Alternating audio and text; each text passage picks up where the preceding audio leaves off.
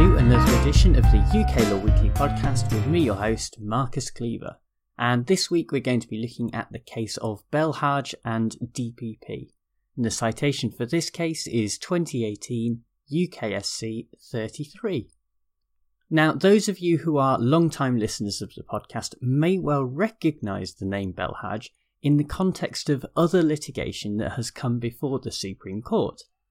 In early 2017, I published an episode called Government on Trial that examined the case that Abdelhakim Belhaj brought against the United Kingdom government because of the crucial role that it played in his arrest at Kuala Lumpur airport, his placement into CIA custody, and his rendition back to Libya, where he was tortured by the Gaddafi regime. In that case, the focus was on Jack Straw, who was the Foreign Secretary at the time, but the current case that we are looking at today is based around the role played by intelligence analyst Sir Mark Allen. Human Rights Watch are supposed to have found confidential documents in Libyan government offices after the fall of the Gaddafi regime, including a fax from Allen in 2004 that says, quote, I congratulate you on the safe arrival of Mr. Belhaj this was the least we could do for you and for Libya to demonstrate the remarkable relationship we have built over recent years. Amusingly, we got a request from the Americans to channel requests for information from Mr. Belhaj through the Americans. I have no intention of doing any such thing. The intelligence about Mr. Belhaj was British. I feel I have the right to deal with you direct on this. End quote. The Metropolitan Police investigated this matter and produced a dossier that was over 28,000 pages long.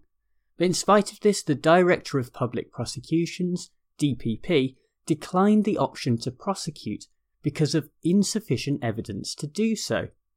Unsurprisingly, Belhaj felt that there was a clear logical gap here between, on the one hand, a vast amount of documentation that appears to clearly point the finger at Allen's alleged involvement, and on the other hand, the decision not to actually prosecute. The Crown Prosecution Service held an internal review of the decision with the aid of a senior prosecutor, but reached the same conclusion. There was a request that the potential evidence be disclosed, but that request was declined on the basis of national security and the classified nature of the documents. So that gives some of the background to the issues at stake here, but what in particular is this case all about? Well, Belhaj applied for a judicial review of the decision not to prosecute Sir Mark Allen, given that it was allegedly inconsistent with the evidence that placed Allen right at the heart of the Metropolitan Police's investigation. The problem was that the original decision was based on documents that are highly secretive, and so the government made an application under Section 6 of the Justice and Security Act 2013, asking the court to declare that the judicial review represented, quote, proceedings in which a closed material application may be made to the court, end quote, which is the wording from section 6.1 of that act.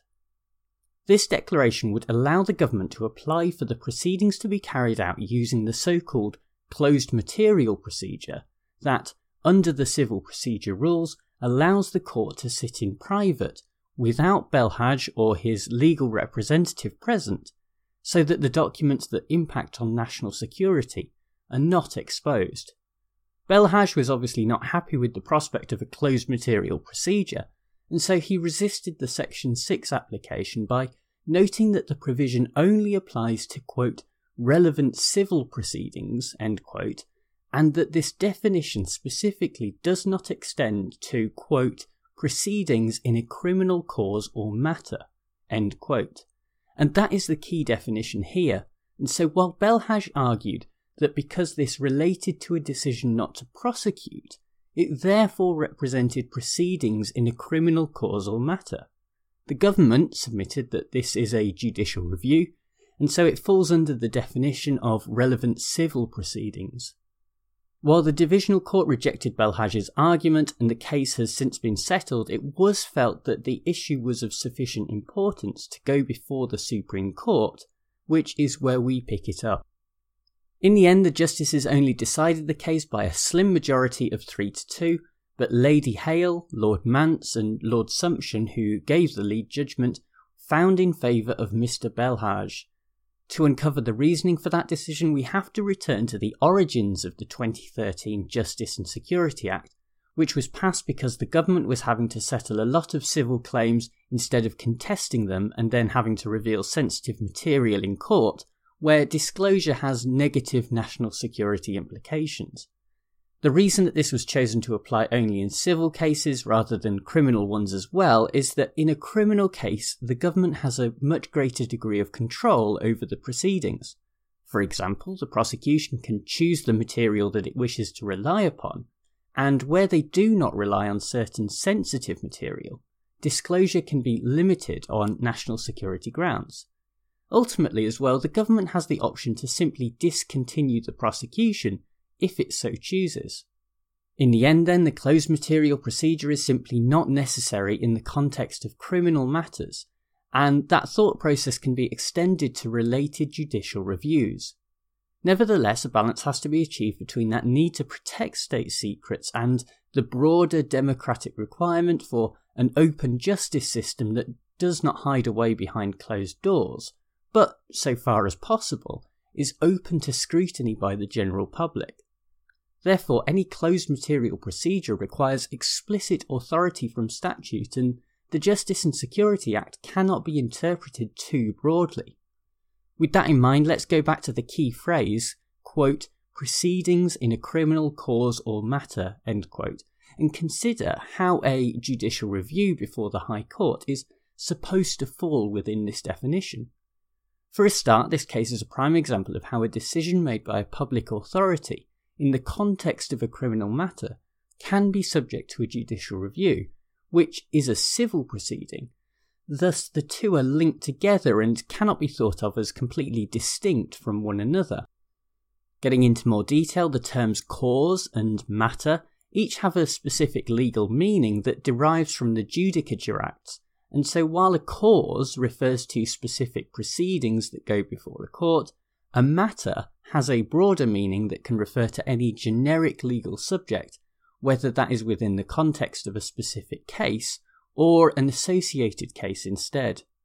Applying this definition to the case, we can easily see that the decision by the DPP not to prosecute Sir Mark Allen was a criminal matter.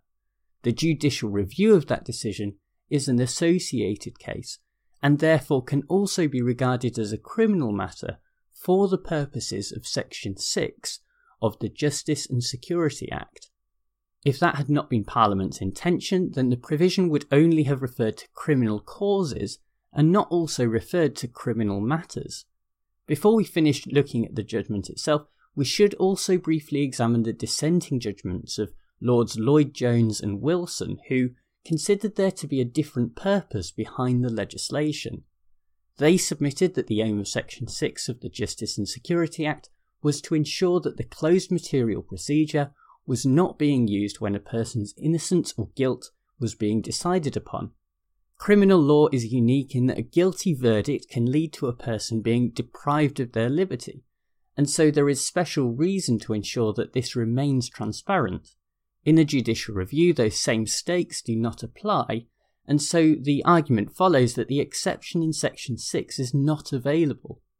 That more restrained interpretation was also used in respect of the key phrase criminal cause or matter, where the minority held that while a criminal cause relates to the actual proceedings that will lead to a conviction or an acquittal, a criminal matter only extends to other related applications that are directly associated with criminal proceedings, such as applications for bail or extradition, etc.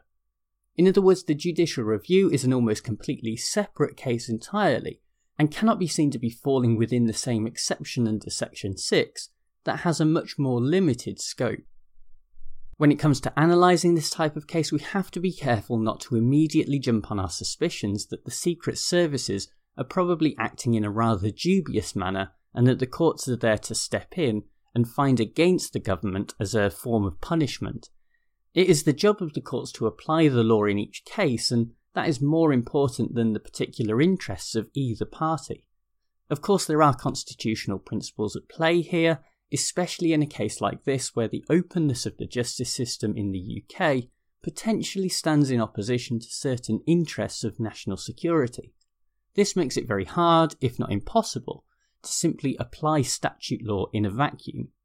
Nevertheless, the logical argument put forward by the majority does make some significant leaps in its reasoning that raises questions about their reading of the Justice and Security Act.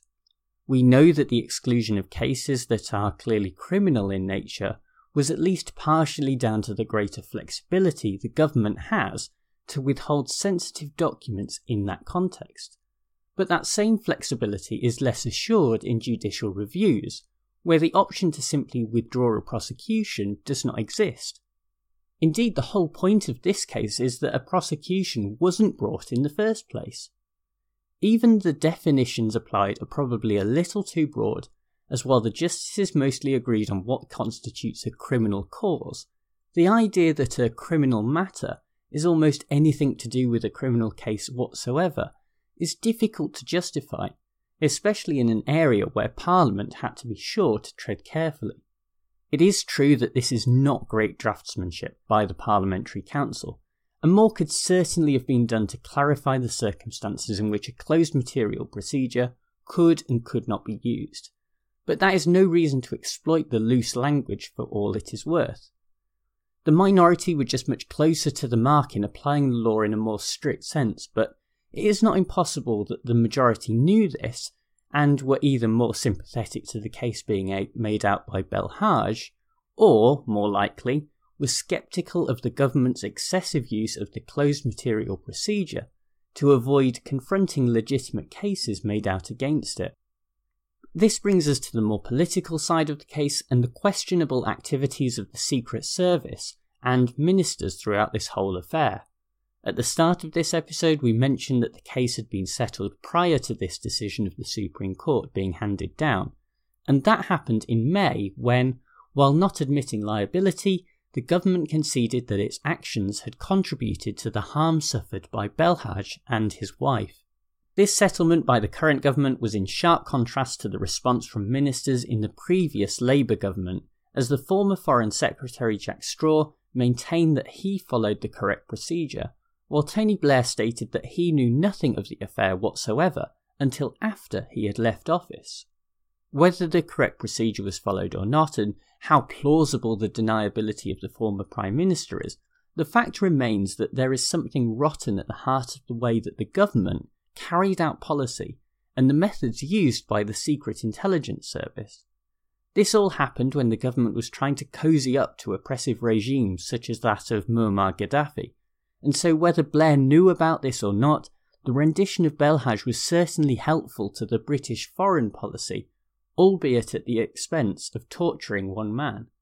The current Attorney General, Jeremy Wright, spoke in Parliament about the need to make reforms to the way that ministers deal with such requests, as well as the awareness that operatives have of human rights concerns.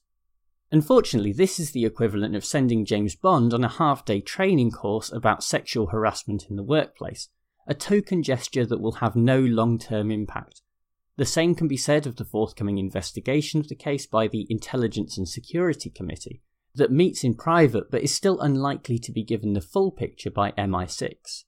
The problems in this area are institutional and will not be solved by giving agents a copy of the Geneva Convention this case is a reminder that the interests of the government will always lean towards straining or even breaking core democratic principles such as human rights or the rule of law in favour of short term political goals. The only way to combat this, outside of dismantling some of the less accountable elements of the state, is to be ever vigilant about the actions of those in power, and it is within that context that the current decision makes sense. Closed material procedures are questionable, even at the best of times, but in a political climate where there is justifiable mistrust of authority, it is hard to argue with an attempt to limit their usage as much as possible. In an era of terrorist threats, that may occasionally be fair, but a failure to keep this in check is a more disconcerting threat as it comes from within. Well, thank you very much for tuning into this episode. Thanks as ever to bensound.com who provide the theme music. If you want to keep up to date with what I'm doing, then remember to check out the website at uklawweekly.com. Also on Facebook, Twitter, uh, most of the social media, so make sure to find me on there as well. I'll be back with another case next week, but in the meantime, bye!